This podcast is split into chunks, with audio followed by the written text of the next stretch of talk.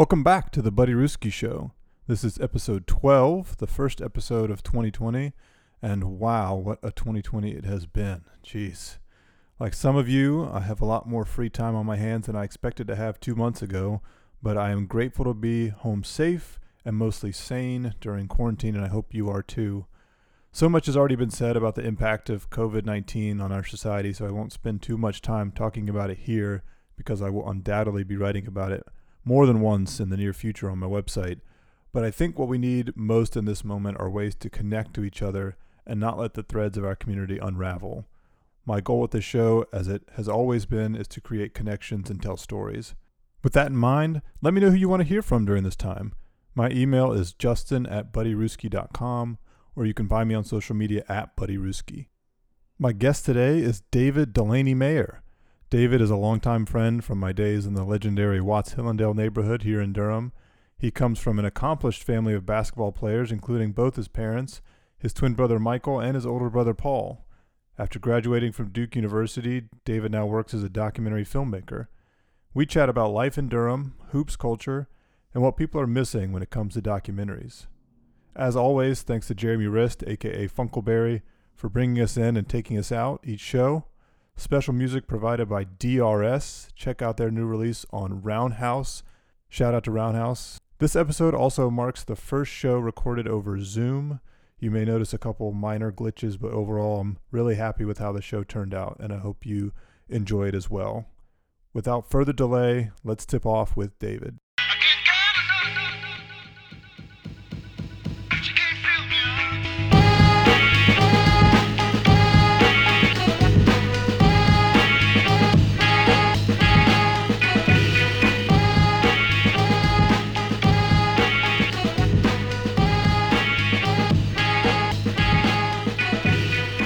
Today, my guest on the Buddy Ruski show is David Mayer, longtime friend of mine, uh, athlete, filmmaker, writer.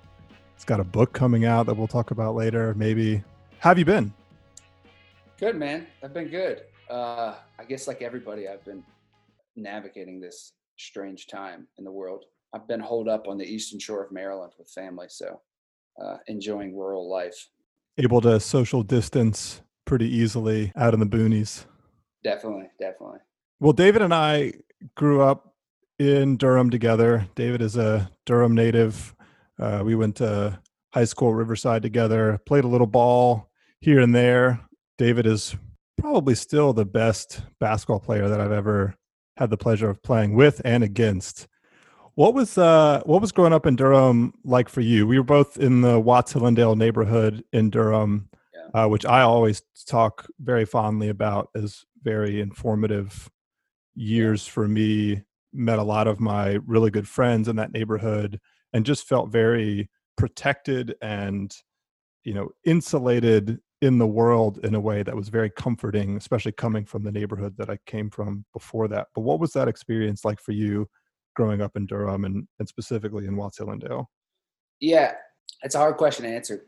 One of the things that I think is the, the older I get, the more I go out into the world and experience other people and other places, the more I realize how many uh, different communities that I was a part of growing up in Durham. Like, you know, my elementary school was Burton Geo World, which is, you know, ad- adjacent to McDougald Terrace. And then I went to Immaculata for middle school, Immaculata Catholic School, where my mom was principal.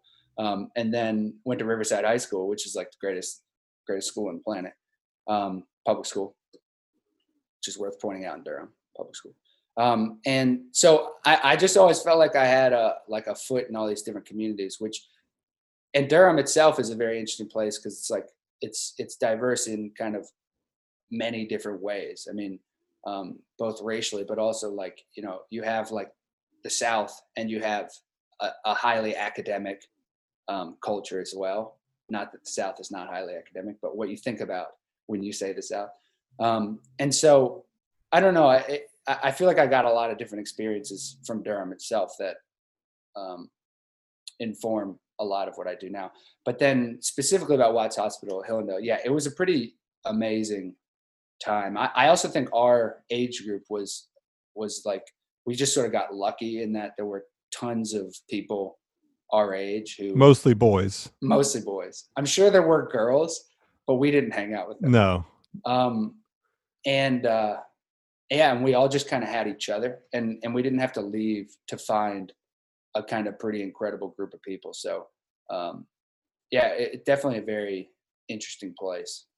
I mean, to that point, you know, there were, you know, older brothers. You know, you had an older brother. A lot of folks had older brothers that were three, four years above us. And then, you know, I was a 08 graduate at Riverside. And then there was the sort of like group that between you and Joey Page and Zach Goldberg and Yeah. Matt Brondoli and Seth Rose um, that were like the sort of other end of Yeah. that group. And then there were all these people in Yep. between. And so, yeah, we called ourselves the Little Brothers Club because we we we were always like the young, the young uh, side of the of the crowd, you know. Right. So, and and you know that had a lot of benefits to your point about you know we never had to go anywhere for basketball. It's like we always had numbers for basketball.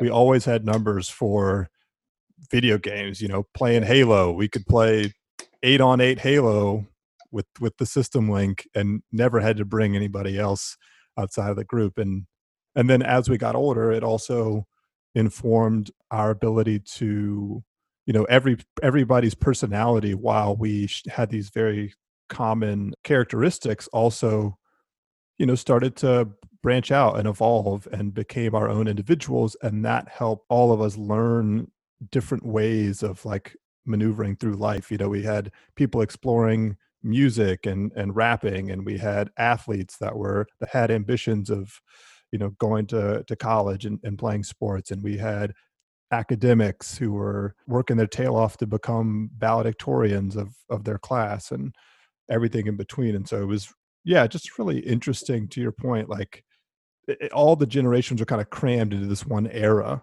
that to my knowledge hasn't been replicated in that neighborhood Yeah. really anywhere in durham um, so it's it's a pretty special special time and I, I I feel very grateful to have been a part of it and i'm sure you do too Yeah, definitely. And and to your point, I think it, it's just so cool to be in a community that just kind of was figuring stuff out. Like it was a big, it was a lot of people who were a part of that. And so, it, to your point, like there were just tons of different things that people were doing that they were trying that that they were coming up with. Um, and so, yeah, to your point, like it, there was just a lot of exposure, kind of in a safe in a safe space where we're not going to get into too much trouble um, but there was a lot of exposure to um, just different ways of doing things. So uh, yeah, I don't know. I'd be curious to like get some, you know, like 17 year old, like talk to like 17 year olds in that neighborhood now. Like I wonder like what they're doing, you know. But they're definitely not as as sweet as we were. and to not have any major i mean we definitely got into some shenanigans for sure uh, but to not have any major incidents with that many young men and one and you know in the same proximity i think was pretty remarkable and had a lot to do with the parenting you know all the parents taking on not just their own kids but really taking on the neighborhood. And at any given moment you know the hoovers would have you know their family's big enough as it is with all the kids that they've adopted over the years and they still would have four or five extra kids at their house at any given time. And i'm sure your house was similar with you know two siblings and all your other friends and having a basketball hoop which was like a huge uh magnet for for any of the houses if you had a hoop then like you were asking for just Yeah. kids being at your house all the time so there was something to be said or there is something to be said about the uh, guidance and the the parenting that took place in the neighborhood across the board and for that to really give us a sanctuary of sorts to Yeah. Kind of you know screw up from time to time and it not wreck our lives Yeah. Yeah, I think definitely. And I, think like in a lot of cases, parents would generally just pretty open to letting whoever come and go. And like, I think what, what for me, like being on the sort of younger side of all of that, one of the, um, like from my perspective, it, it what it what it allowed for was our own kind of hierarchies to form, um, and so I, I think it was like definitely for me very cool to um, just feel very much a part of a group that um, I kind of looked up to, and um, I learned a lot of like very practical things for for a young person to learn, um, and and like uh, yeah, to your point, like I think we as a community, um, we kind of allowed for that to happen, and and so I think I've always had as a result of that, and I think also other things that I've experienced in my life. Um, but I've always kind of seen, tried to see myself in a bigger community um, because you you just realize how beneficial it is to share experiences and to feel connected to groups of people that are um, like a part of your daily life you know and i think uh, like we were very lucky in that. I think i actually i took it for granted quite a lot to be honest i mean not like a bad way but you don't know. I thought the rest of the world had that but i realized talking to people you don't always get that um, and uh, so yeah very special time and place. You talked a little bit about some of the other communities that you were a part of as a kid. How did that sort of play out and how did those other experiences inform the way that you you know continued to grow yeah i, I think i'm still trying to figure all that out so I, I don't know is the short answer one thing that continues to strike me today about durham and, and kind of the life that i've chosen is i find myself connecting to people quite often that would very much disagree with one another. But then for whatever reason, I find myself in the position of I, I agree with both of you. Like it's like confusing. So like, um, and I think a lot of that does have to do with uh, just the way the communities I was brought up in. So like one example, like I, I think one of the one of the more transformative experiences was just going to elementary school at Burton um, in uh, McDougald Terrace. What's well, right next to McDougald Terrace. And how um, did you end up? Th- that's a magnet school, Burton. Right? Yeah, I don't. I don't know what it. I don't know what it is. Okay. Geo World. Yeah, I think it's a magnet school. Um, and how did really you end up there? Because that's you know that's on the other side of town. Yeah, my where I, we lived.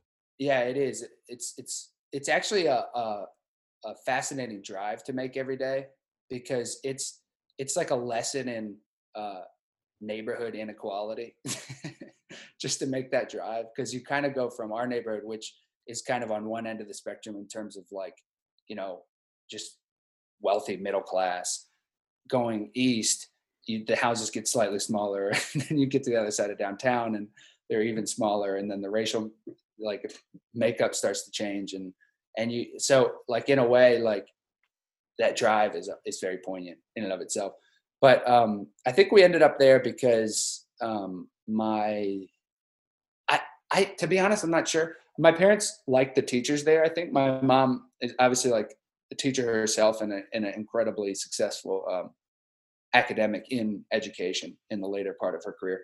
Um, and uh, but she she knew some teachers there so, that I think she really liked. Um, and uh, I think it was just a really good school at the time. So my mom was like, you know, I think it's cool. I also think for my parents, it was super important to um, have us go to schools that were a part of the greater Durham community and not um, not just sort of in like a, a, like an echo chamber of a private school or a um, or like a charter type thing. So um, yeah, so we ended up at Burton and I went there for five years. And did, uh, did Paul go there as well? Yeah, brother. Um, Paul went there. I think yeah, he definitely went there. Um, um, and then he went to Shepard for middle school, um, just over there, just down the road. So um, yeah, and and uh, obviously very different um, kind of people. The people who went there were very different than people in our neighborhood, you know, mm-hmm. um, and uh, a lot of kids from the terrace, um, and like you know, some of my closest friends there are now in prison. Um, so like Quadell, that's my dude, and uh, I don't know what happened, but he, he's now in prison. And um, so like, I think I had a a window into uh, an experience that's very very different than my experience um, growing up in Durham, and I, that that's always stuck with me. Um, and I think uh, it, it it I as I said, I don't know how it's affecting me today. I I think I realized early on that um, we we all exist inside of a community, and it, it's it takes a lot of effort to step outside of that, um, and and no one's right. we none of us have any idea what's going on because even though Durham is a very progressive place on the surface, it has the same damn problems that any other place has. So I, I think I, I experienced kind of intimately that what people say and what happens are often very different. um, and uh, so, so I think, uh, yeah, I, I don't know. I think it informs my my making documentaries today, uh, but I'm not quite sure how yet. that makes sense. Totally, and I think you're right about the. I mean, that's something. One of the gifts of being an artist and being a storyteller is exposing some of those hypocrisies and some of the shining a light on the darker side of communities that we are maybe not hiding but are not telling the whole truth about and durham certainly has that i think you're you're totally right about Yeah. it being a progressive well-intentioned place but it still has plenty of racial inequality uh, of you know and all the things that come with that housing inequality Yeah. you know job inequality and so on Yeah. um so going to a place like burton you know mcdougald terrace eh, in recent years has been kind of a um you know shining example Yeah. of all the things that we just talked about with Yeah. the uh, problems that they've had with their housing and having to live in hotels and all Right, the right. stuff that's going on there. So, um, how much did so? So as you're you're moving through school, uh, you're starting to obviously play basketball more seriously, and that's another community that you've been a part of for a long time. Yeah. Was that also a place where you got a lens into different ways that kids Yeah. were growing up in in Durham? Yeah, definitely. I mean, again, like just on the surface, just on the just racially. I mean, just you know, to talk about race, basketball was predominantly black, and our neighborhood was sort of more predominantly white. So, um, again, I think just playing basketball meant I was around people that I wasn't around with when I was home. Um, so, I and I think that became very important to me. Um, but uh, but also I think just just just playing a sport really hard with with teammates, um, kind of like in our like at Riverside, you know. I mean, Riverside's just an incredible place. It's you you have it's both.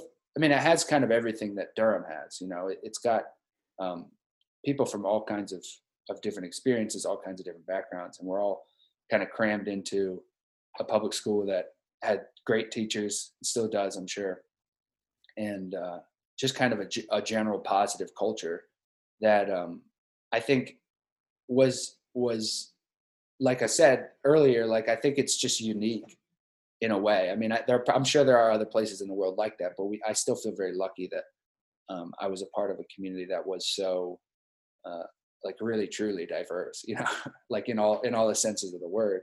Um, and then to play basketball there was just totally cool because you know you're you've got this group that's just like your boys that you know I would do anything for, and still today I would do anything for them. I mean, like they're they're forever, you know, a brother of mine, um, and we tell each other that, you know, and like I think there's just something magical about having gone through that um, in front of and as a part of such a interesting sort of diverse community that um, yeah i think definitely um, very much impacts me today uh, Did you ever Yeah. feel out of place as a as a white guy playing in a predominantly black no sport? actually this is kind of funny uh, i i never did um, no never because the second you pick up basketball you're around black people so in durham i mean i'm sure that's not true other places in fact i found this out because i um i kind of got used to being like the white guy on the floor you know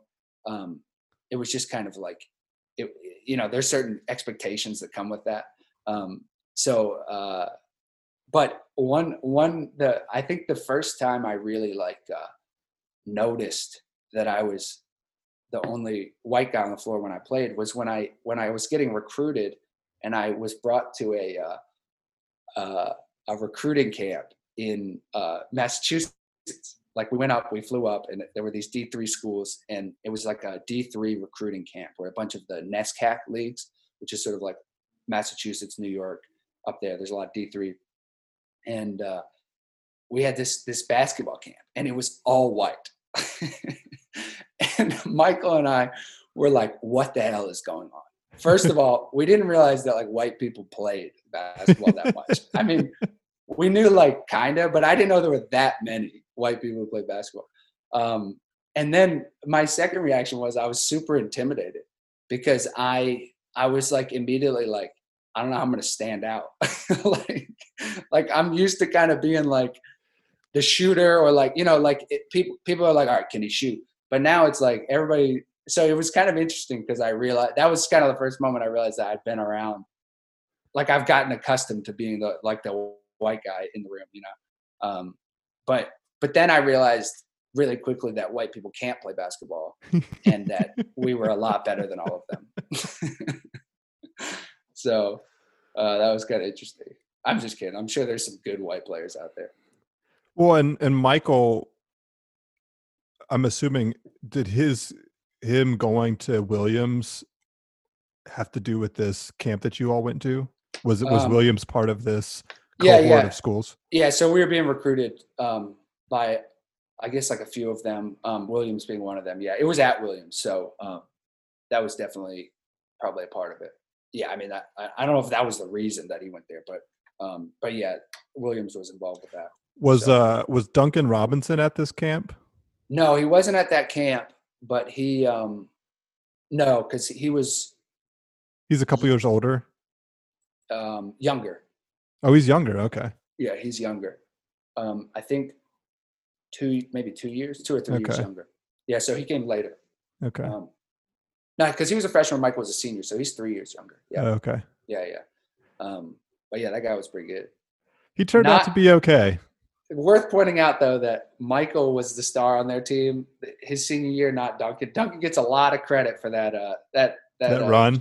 Well, and not even just Michael. There were like that team was very very good. Duncan, get, I mean, he was really good. Don't get me wrong, but just you got to give the shout out to the to that senior class because they were really good. Oh, I trust me. Whenever I talk basketball now, I'm like, that dude on Miami yeah. went to the same school as my friend, who I'm yep. pretty sure I beat in one on one at least one time. exactly. The transitive property of basketball. Yeah. Uh, no, I, I, totally agree. I remember having a, an almost opposite experience right. when I started playing organized basketball uh, in AAU, sort of towards high school, where I'm used to playing basketball with almost exclusively white people yeah. in our neighborhood yeah. or like out at the faculty club and then start playing AAU and I'm like, "Oh, like now I'm the white guy. Like now I'm I'm the shooter. I'm, you know, like that's the role that I play on this team because yeah. everybody else on the team is black and um, Yeah. So it's yeah, it's interesting how that yeah. how that plays and, out with and, basketball. And, yeah, and I'll say like I think sports um it, like because all that subtext is there it's not like we, we don't all like talk about it you know like but we all are kind of aware of these dynamics that are at work um like race being one of them but I, I think there are other dynamics as well but like the sport allows us to kind of like engage with it in a very healthy way because we you just beat one another and at a certain point you win enough and you lose enough to realize like it, it's gonna be fine like we're all gonna get through this um and i think like yeah, it just is an incredible like space to to like kind of deal with these things, you know. Um, and so it's always been a nice like starting point, I think, for for meaningful relationships.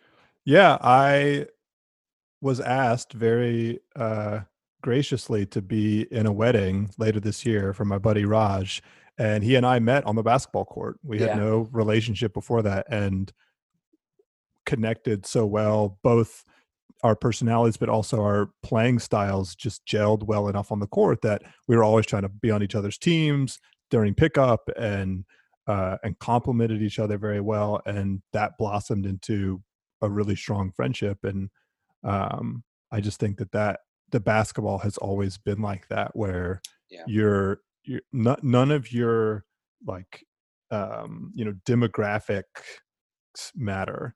Your like your age, your race, your gender, like none of that stuff. It's like can you hoop or can you not hoop? Yeah. And so I, I think that sports can be a very powerful tool Yeah. for building relationships and to your point, tackling some of those um, challenges within our community. Yeah.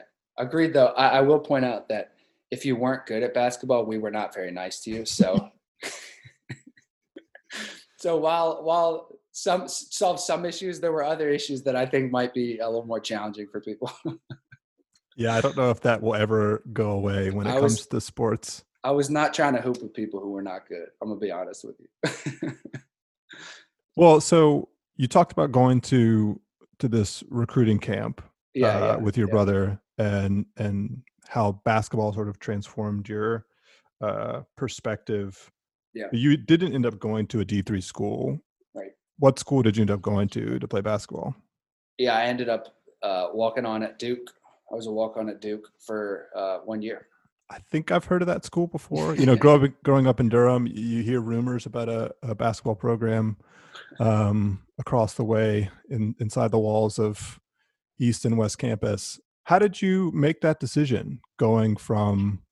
Because I, I, you Yeah. know, you you're a good player. You're a really good Yeah. player coming out of high school, and I'm sure had opportunities to to really play. You know, at a D three school or D two school, or even a, a you know s- a different D one school. What was it about Duke that attracted you to that opportunity, even though you knew you were going to be walking on? Yeah, I mean, I'm I'm still kind of processing that. I think that whole experience. Um, so again, my short answer is I don't know. Um, but the I, like, there's always been a part of me that um, keeps pushing myself to do things at a higher and higher level. Um, not for really anybody else, but for myself, because I just really um, feel very passionate that uh, it's good to get good at something um, because it and it takes a very long time to get good at something. And so I think I kind of had a, I just had a fire inside of me. I mean, the when my freshman year at Riverside, I got cut from JV and varsity, so I didn't play uh, my freshman year in high school.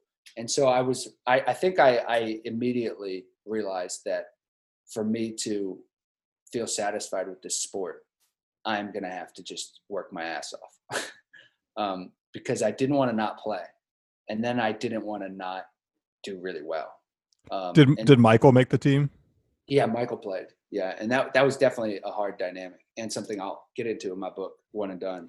Um, but the uh, yeah, definitely, and and that was hard. You know, it's like at a at a you know your twin brother. There's a lot of comparisons that are made from the outside world on that.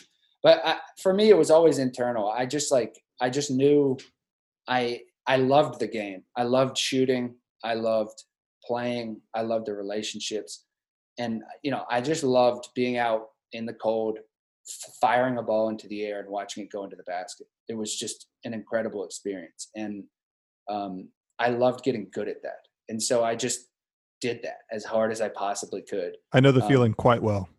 yeah and so when when i had when i was looking at my options for schools um, and i had gotten into duke. Um, the coaches had talked to me um, somewhat about there being an opening. Um, and you know i was sort of softly recruited. Um, i had conversations with them and they said well if you get in you know they think there'll be a there'll be a spot for me but i'd have to earn it. And you, your dad was working at Duke at this point, yeah yeah he was uh, he's a professor in public policy there. Yeah. And so you had some relationship with the university prior to. Yeah, I grew up a huge Duke fan. yeah. uh, yeah, I, I love Duke. I, I was like these guys. These guys were my idols. You know, it was uh, yeah, it was pretty incredible. Um, yeah, we we were all big Duke fans, um, and obviously being in Durham, you can't get away from Duke. Like, you know, come on. And you and I were like the Duke fans inside of a sea of UNC fans. Oh, I- yeah. I, I remember like clowning people whenever Duke won, and just trying to hide our faces whenever whenever they lost. We did a lot Um, more clowning than we did hiding. Yeah, Thankfully, that's that's because Duke's always winning, you know. But yeah, once and then so I, guess I had an opportunity to play kind of like some small, like lower end D one schools, um, that were kind of recruiting me, but but didn't necessarily interest me because I, I, I really wanted to be somewhere very uh, like at that point in my life I wanted to be somewhere that was more like academic. Um, and then uh, so it was between a, a couple of D three schools or Duke, and and you know I just wanted to prove that I could play at that level. So I just I was like, all right, let's do it.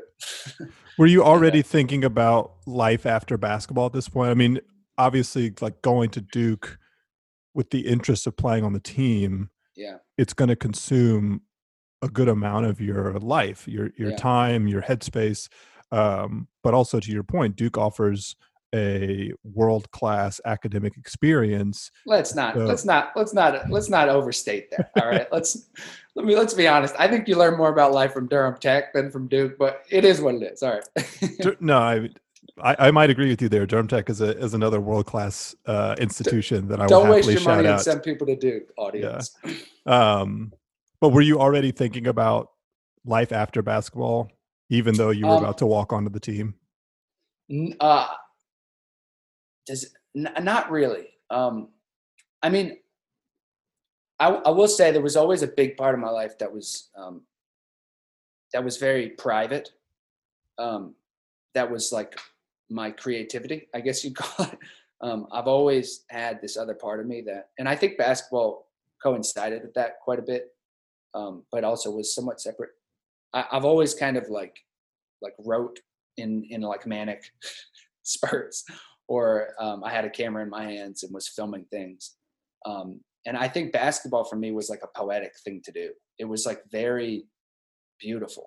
And it was it was like fun to have my body pushed to certain lengths and to to connect with people accordingly both in relationships and then when i went to duke like connect to a, a national audience. I mean it was like suddenly because i could run really well i i was i was in this incredibly strange world that um, had all this attention on it i mean I, th- I love the stat that we played on national television more times than the lakers did the year i played so like there's all these spotlights on you so um And what year was that again? 2010, 11 or 11, 2010, 12? 11. 2010 11 kyrie irving's year Yeah. we were both one and done me and kyrie we started that trend kyrie and i started that trend I remember reading that. Yeah, the, I remember the headline Yep. uh, in, Kyrie in the Irving newspapers. and David Delaney Mayer, Yeah. one and done. Um, but our names are next to each other in Cameron, which is sick because it has both our names in the one year we played. So I I I think uh, our, our our both our paths to go professional following uh, our one year of basketball I think is uh, very similar paths. But um but no. So to answer your question, I don't think I had any idea what the future looked like necessarily, but I was very conscious that there were parts of me that that were uh, like growing and that I needed to pay attention to and that uh, I didn't understand and I was I was looking for things. Um, and basketball was beginning to not satisfy that. I think, um, particularly once it was so professional. I think, and I wasn't playing. yeah. I sat on the bench. So, which look for some people, they love being famous and they love the whole thing, and I just didn't care. I just wanted to play. I just love playing. Um, and uh, so, at a certain point, I think it just got too much just sitting on the bench and not really being a contributing factor here. Um, and then, you know, as you're alluding to, I think these other parts of me um, started to really take place of, of basketball, and I basically just started making films full time. I'd been making them somewhat kind of growing up. Like we had a home camera and I was always filming something or um, but really when I left basketball, filmmaking kind of flooded in to fill that space um, as the craft that I was gonna try to get good at. so uh, yeah, that um, so I don't think to answer your question, I know I'm like talking talking, but to answer your question, I don't think I really thought about the future at all. But but there were parts of me that um, I I already knew was I needed some figuring out to do. That. Did that change your relationship to basketball after that? You know, you reach that that highest point, and then once you're you kind of see the writing on the wall, and you think, okay, I'm not going any further than this. Is it hard to come down from that high and from that point where you're now going back to the rec center and playing pickup with guys yeah, who are are not Kyrie Irving, who are not Nolan Smith, uh, and just thinking like, man, this is maybe like maybe I should just stop altogether. Like maybe I can't do this anymore at all, let alone be yeah. on that on the team. Yeah, I, I think uh, definitely it was hard to stop playing for sure, um, and and I think definitely hard for any athlete. I think you go through this at some point. It's hard to just start getting worse. Yeah, you know, you're just like training less, and and your focuses are elsewhere. So you just start to your body starts to change, and you you're just not as good. You know, you your mind is expecting you to do one thing, and your body's doing something else. So I think that was probably that that was definitely hard. And then my relationship to the game changed quite a bit. I think in part because I burned out of not playing, and then um, of just kind of how professional everything was. Um, again, that seems like it works for some people, but for me, it was always this this like very personal journey. Um, and when when I'd reached kind of what I felt like was my development in that regard, I, you know, peacefully walked away from it. Um, and th- I mean, to answer your question about playing pickup, definitely. I mean, I've struggled to play. Even today, I don't play um, much because I, I think I just I pushed myself so hard, and then I got what I wanted out of it. and once I'd gotten it, I, the the the fire had left me, and and it was just kind of hard to. It's almost like just being in a nostalgic days when I play now, as opposed to like a growth. so um, yeah, I very much enjoyed coaching though. I started coaching a little bit um, in different ways, and I actually coached the club women's basketball team at Duke um, my senior year. Shout out to that team because we were really good, um, and that that arguably might have been the most fun I've I, I had at Duke with basketball, uh, just because we had so much fun and and. Uh, Do you remember it, what your record was? I don't remember our record, um, but there are there are tournaments that I can remember every game of because we um we did well and and we we we didn't have like the like naturally most talented team, but we beat some teams that that we shouldn't have beat, and we beat them because we were just tougher than them. So it was it was really fun. But not because of good coaching. no, no, it was it was a struggle learning how to coach, but they uh it was really it's a really interesting thing playing that that club team because people we all cared a lot. You know, it was just it was kind of like a return to just playing for the sake of playing. Um, yeah, there is something beautiful about that. I, I find that basketball for me has always been this safe space that allows me to distance myself from everything else in my life. You know, you yeah. can't simultaneously play basketball and you know be checking your phone or like thinking about politics or whatever it's like you yeah. you're immersed in this very fast paced environment yeah. you're connecting with the people right in front of you and i can imagine when it when it becomes about more than that you know i think it's been cool in some ways to watch the duke basketball apparatus evolve over the years especially with social media you know the duke blue planet stuff is like yeah. very crisp very professional all the players doing the post game interviews with each other. Like I think there's a lot of um, positive things that can come from that. Yeah.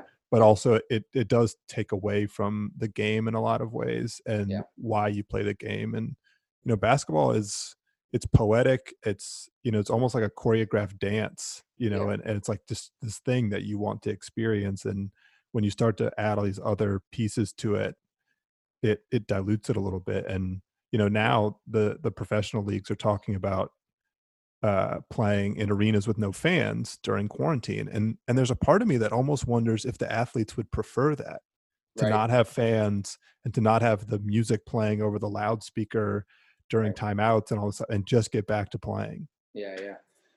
I don't know fans are pretty fun. It's pretty it's pretty fun playing in front of a bunch of fans. Well um, you know it's easy to say that when you played in cameron indoor stadium. Yeah yeah it's it's it, it's pretty magical. Um but I, I do think like it, it's just a question of like what do you want to get out of it and what do you want to get out of you know what you're doing um you know i think if if if you're interested in being a professional athlete you're going to become a professional. Right. I mean, I mean, if if that's your goal, then you're willing to give up certain things about um, why you do it.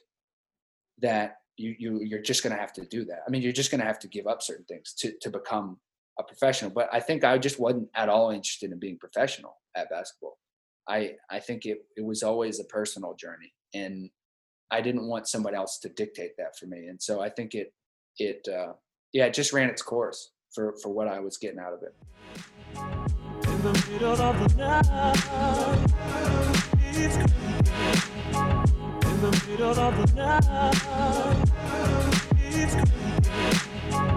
In the middle of the night, it's In the middle of the night, it's In the middle of the night, it's In the middle of the night, it's In the middle of the night, and so, how does that transition into filmmaking?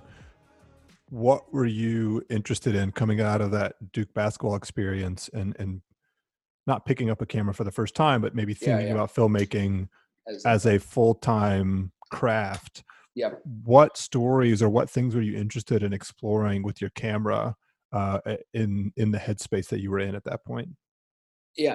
Um, I think I've always felt like we're all running around and we have no idea what's going on. And I think I've always felt like there's some sort of mysterious lie or truth that I'm trying to seek out. because when I add things up, and I think this kind of goes back to my experience in Durham, there's so many things that I do not understand about why people do things, about how the world works.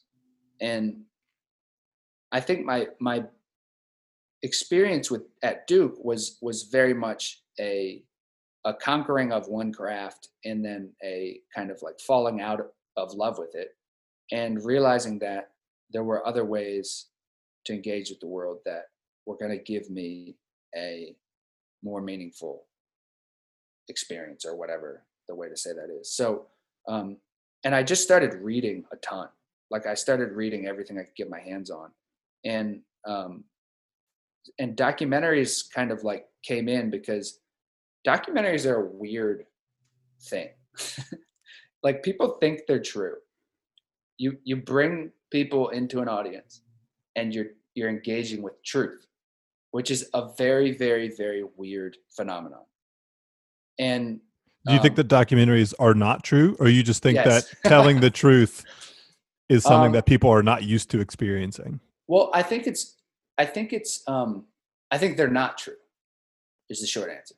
I mean, I think the, I so uh, what the way I like to think about it is like writing has been around for well, like thousands and thousands of I don't know the history of writing. They started writing because we were trading goods and they started making symbols and then writing emerged and so there's like a, a long history of writing filmmaking has been around for like a 100 years and inside of that the techniques that people call documentary have been around for like 50 years maybe a little longer. I'm not a historian.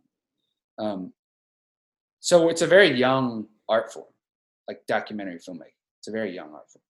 And we rely on techniques from fiction filmmaking which is good i think. It's not a bad thing. But but people kind of expect you to be telling the truth in a documentary, um, which in and of itself I think is almost an impossible task because like I, we, we did journalism together in high school mm-hmm. and you had to write the lead to start you know it's like who what when where why and like we were coached to try not to use too many uh you know adjectives or too many like you know Co- coach might be too soft a word. I think we yeah, were yeah. Ber- berated into yeah. doing shout these out, things. Shout out to Steve Unruh.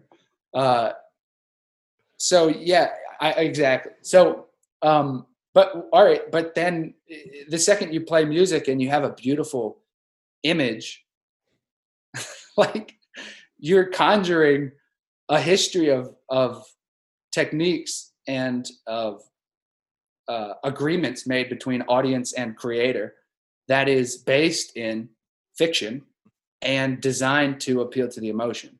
And so you're out of journalism immediately. and I was fascinated by what was happening when I was creating things and engaging with people and they would watch stuff and I would show them things. And I, I just found the the that basic premise very, very, very interesting. and so I started kind of just diving into it. Um, and at that point in my life, I discovered another wildly in transformative thing in my life, which was I read the diary that my grandfather, who I never met at this point in my life, um, wrote during the Holocaust, growing up as a half Jew in Frankfurt, Germany. So here I am, this like ex Duke basketball player who grew up in Watts Hospital in, in Durham, North Carolina, you know, reading a diary that was written, you know, halfway around the world in Nazi Germany. And it was my grandfather, my dad's dad. And so I was kind of hit with like again another situation where it's like there's this community out there that I'm apparently a part of that is really really confusing and really violent and we my family kind of inherited that you know and so I immediately sort of started making a movie a documentary about my family's history in Germany. Um, and I learned German and I went to Germany and I freaking interviewed hundreds of people and, and tried to make sense of this kind of confusing situation that happened both with my grandfather and then more of the historical context that surrounds it. Um, so yeah it, i think it just became documentaries just became a, like a, a way to make sense to try to make sense of things. Um, though i don't know how much help that's been for me personally i think probably i'm just more confused now than ever well what's but, interesting about documentary or just documentation over the course of human history is that it's it's done it's not done in a vacuum uh, yeah. historians are individuals with their own experiences and so right. we to your point we we look at history and then we look at documentary and we think okay this is the truth yeah um a hundred percent versus this is like these are facts yeah. that that are being presented by a particular person and their perspective on yeah. what's important and what isn't. Yeah. And so even in documentary, there I mean that's why, you know, a lot of times you'll see a particular story told now through like a fictional series, a documentary series, a podcast series, a movie, uh you know all these different platforms because there are so many different versions of the same yeah. facts that you can use to present a story and yeah. when you layer tone and and music and you know all these other elements yeah. to your point of, of like fiction filmmaking uh into it it it twists yeah and turns in a way that it, to, is not pure yeah. And I don't know that that's bad, but it is something yeah. to recognize in documentary. Well, I'll put it this way: I, I think there's no purity in creating things. So I think that idea that we could possibly get to a pure state is a fallacy and one that should be stamped out whenever we talk about creating things. Um, I, I also just think, for me, we there should be more dialogue around techniques. Mm specifically how are we doing this? And not even from an ethical perspective in my opinion. I mean there's a sort of an ethical argument and an artistic argument and they're very separate. I just want people to to think more about techniques in documentaries because i think it's an incredible art form. And they're, they're the techniques that we're using people don't seem to it doesn't seem to be in the popular sphere. Like if you watch the fiction movie if you went to see avengers all right you would you might say look i loved these qualities about it and we would sort of break it down and whatever. But documentaries for some reason seem to like get away with not having that level of filmmaking scrutiny i guess you call it. But i just think there's a lot of techniques that people i would love for audiences to kind of like talk about more and for um because then you start seeing that the tiger king is is a very different beast than what you think it is if we break it down in terms of its techniques. and and when you compare it to you know other types of documentaries like uh i don't know there's i, don't really watch that many documentaries that are like popular so i'm trying to think of a popular reference um but anyways i think i think you start to see that um that there are kind of like um Well, I think people can engage with it differently, which which is kind of a, a lot of what I'm trying to do. I think. Um, yeah. What are some documentaries that you have seen where you feel like Oh, exemplify the technique that you're yeah. that you want other people to absorb? So I'll, I'll preface this by saying I, I, I don't watch that many documentaries. I You're, I you're working on quite a few. I, I read uh, old old old fiction, and I watch old movies. Um, but uh, so so how to answer that? I I think. Well, I mean, I could rattle off a bunch, but I don't know. Well, even if there's not a particular movie, is there a particular technique that that stands out to you as something that people should be Yeah. one looking out for, and other documentary filmmakers should be introducing more into their work? Yeah, I, I think one kind of overarching thing and- is that I think documentaries are tended tend to be valued by their ability to convey information, which starts to sound a lot like what gossip is. So I think what happens a lot with documentaries is that people talk about them as information, but they're not talked about as crafts or as pieces or as films or whatever. Which again, I- don't. It's fine, except that I think what happens is the pressures on creators starts to be that we have to find the hook. If I hear another person say to me, "You need to raise the stakes," I'm gonna scream because life is very complicated and life is very, very nuanced, and our experiences in day-to-day life are incredibly small and incredibly quiet. You don't talk most of the time. It's a very quiet existence, and and there should be a film art form that engages with that, and it should be documentaries because this is where we're talking about truth. like this is where we're talking about life, you know. So I, I think I wish there was more space for films that did not engage with ideas and that instead engaged with uh, more immediate truths, more poetic moments, more like subtle realities. Um, I think fiction movies do that. There is space for that, but I think documentary has some catching up to do with that, if that makes sense. Um, and and like one really great example of of kind of this experience, I think, is like if you if you try, go go try to make a documentary and go try to raise any money, I guarantee you immediately the like second question will be why does this matter to the world and you're you're asked to write a, a sweeping historical context about why this story is matters and why it is going to change things and why it, you know all that stuff um, you can't say well it's a good story about a, a woman trying to you know do this like that that doesn't mean you know like It can't sound ordinary, yeah yeah even exactly. though there are many extraordinary things in what we consider ordinary. Right, right. Yeah, that's a good way to put it. So, um, so I don't know. Um, yeah, I don't know if that that answered it, but uh, Well, so let me ask you about your own work. So you have a, a, a like Yeah. a production company now. You and and our dear friend Matt Brondoli Mhm. uh, work on a lot of films together. Um, Mhm. And so, how are you thinking about these things as you're uh, producing your own work? You've got Yeah. A couple things that are being released soon. Yeah. Uh, Senior Night being one of them, which Mhm. is a, a great short film about uh, about our alma mater, Riverside, and sort of the journey for um, you know the journey that that one takes in in that moment um, Yep.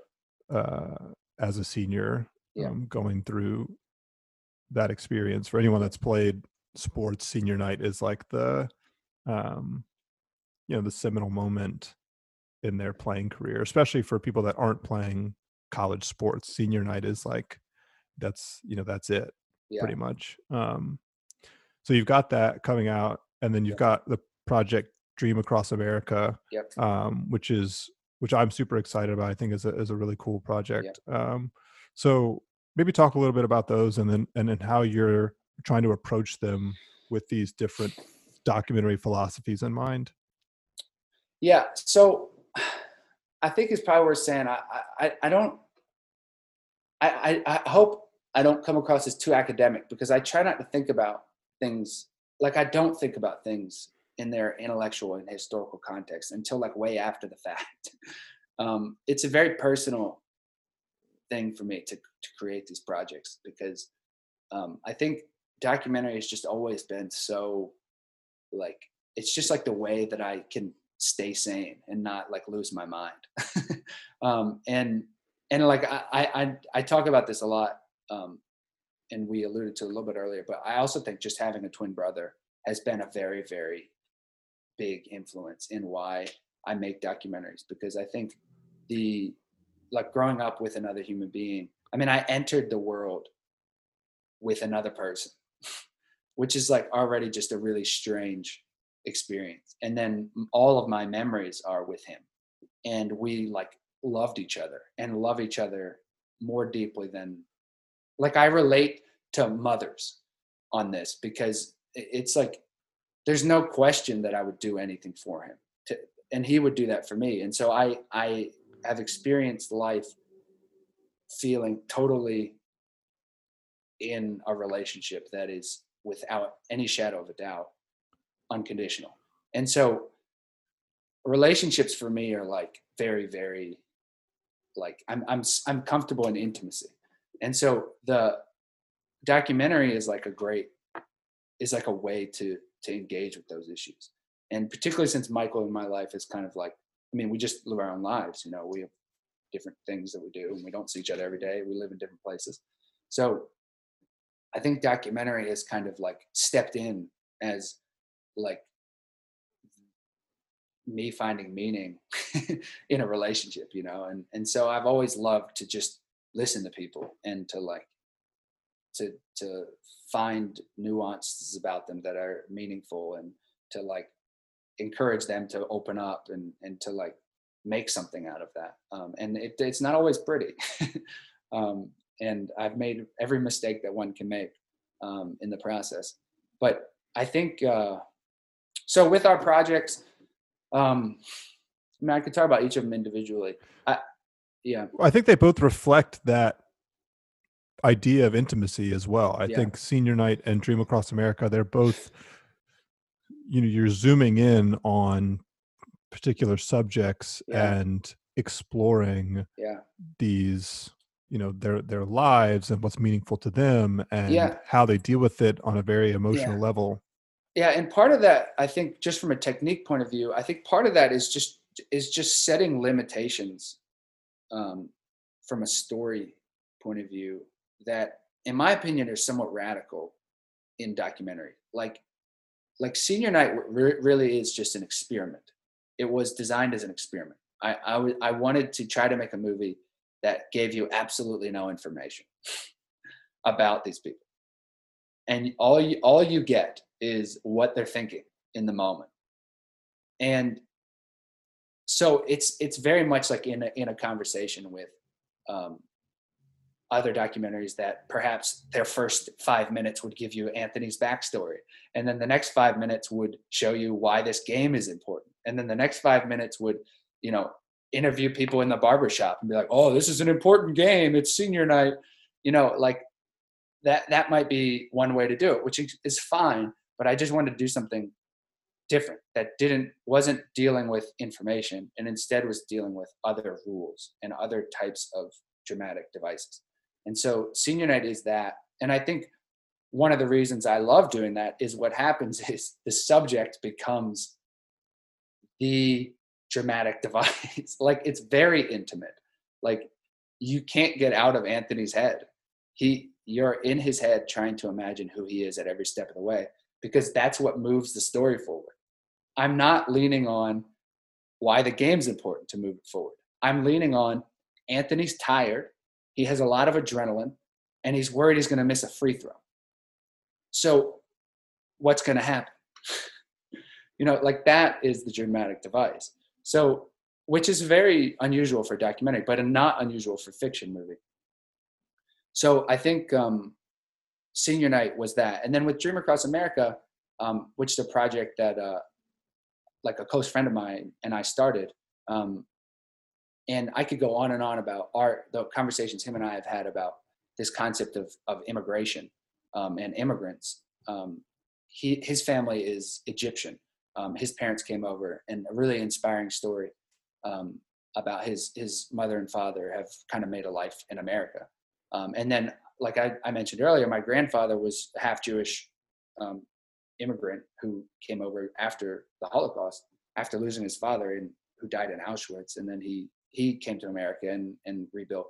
Um, i think the, the, the idea of an immigrant is that perhaps there's no bigger idea where uh, the contexts and ideas are imposed upon the immigrant as opposed to just people being themselves.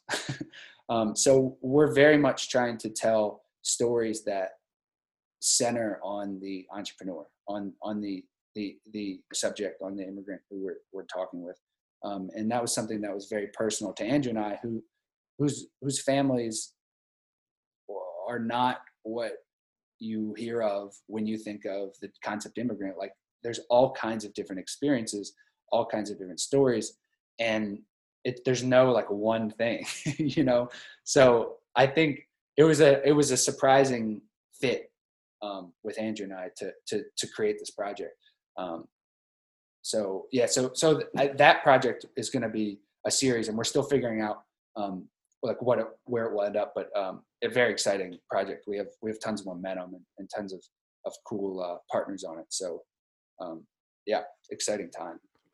And so, where can people find your work if they want to uh, continue to track the the stuff that you're working on? Yeah, I, I've I've been really hesitant to be on social media, uh, in part because I'm very suspicious of techniques used in social media. Um, but and it's just not natural for me to to be on it. So, um, but we have a website, daviddelaneymayer.com, uh, or yeah, and um, on there you'll see you'll see projects um, and uh, anything that that does happen, we post to that. Um, and um, and you have a newsletter that people can sign up for. Yeah, we do. Um, we we we also have uh, a way to support our work we have our own private Patreon set up. Um, I can't promise tons of content will come through it, but uh, but you'll be the first to hear about it if if something does come. Um, but uh, yeah, we we uh, so that that's how that's that's mostly how. I mean, I have an Instagram that I use some somewhat frequently um, that people can can check on, and then I, I try to write uh, articles um, I, I don't even submit them places. I just post them to Medium. In fact, this has become our whole philosophy. We we don't submit things anywhere. we we've decided to stop submitting to film festivals. We because I'm I'm I'm just kind of tired of people telling me what's good and what isn't. Um, and and I think that experience for creatives is is an impossible experience when people are just constantly telling you like hey sorry we like have so many entrances like we have so many applicants and we like we love your work but you're just not accepted and it's like some weird like film festival or something. Um like i don't even think i we've submitted that many times in the past but i know in talking to people it's like a very frustrating experience. So i've just kind of decided we're going to stop submitting because there are tons of ways to reach audiences that don't require these like strange who you know, like not based in the South, uh, institutions that somehow have a claim on what's good and what's not, that are based in like very poorly thought out and very poorly designed systems. Um, and so we're that's one of the reasons I've loved public television. And so I think we're going to try to keep building relationships with public television as an outlet for our work um, because their mission is very much in line with with a lot of stuff we want to do, which is just like reaching people with with honest storytelling. Um, and uh, so, so anyways, we, so yeah, but that's kind of a tangent. So, but yeah, the website is where people can can check on our stuff. We'll make sure to point people in that direction uh, when we post the podcast. But I just have to say this has been uh, a tremendous experience and, and a great thing. This is my first time doing a, a Zoom podcast, so I'm excited to um, see how this turns out and get it up on the web for everyone to listen to. And uh, and it's been a, an honor to catch up with you. I feel like uh, you know we've crossed paths many times, uh, sort of like two ships in the night uh, over the last few years, but haven't really had a chance to to catch up recently. So this has been uh, awesome for for that, if if nothing else. Agreed, agreed, agreed. I, I uh, I'm honored to be on it. Like I said, I, I I told you before, but I I generally say no when people ask to interview me because, well, one, it scares the hell out of me, but two, I don't I don't necessarily trust uh, what they're gonna do with it. But but I of course said yes to you because it's totally great to catch up, and I love all that you're doing. So. so well, I appreciate that, and I'll make sure to uh, manipulate the hell out of everything you've said so that it sounds like total junk. I would expect nothing less. hey, I do the same thing, you know. All right, man. Uh, stay safe.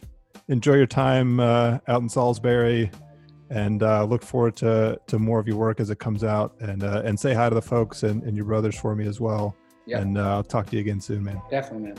It's been a pleasure.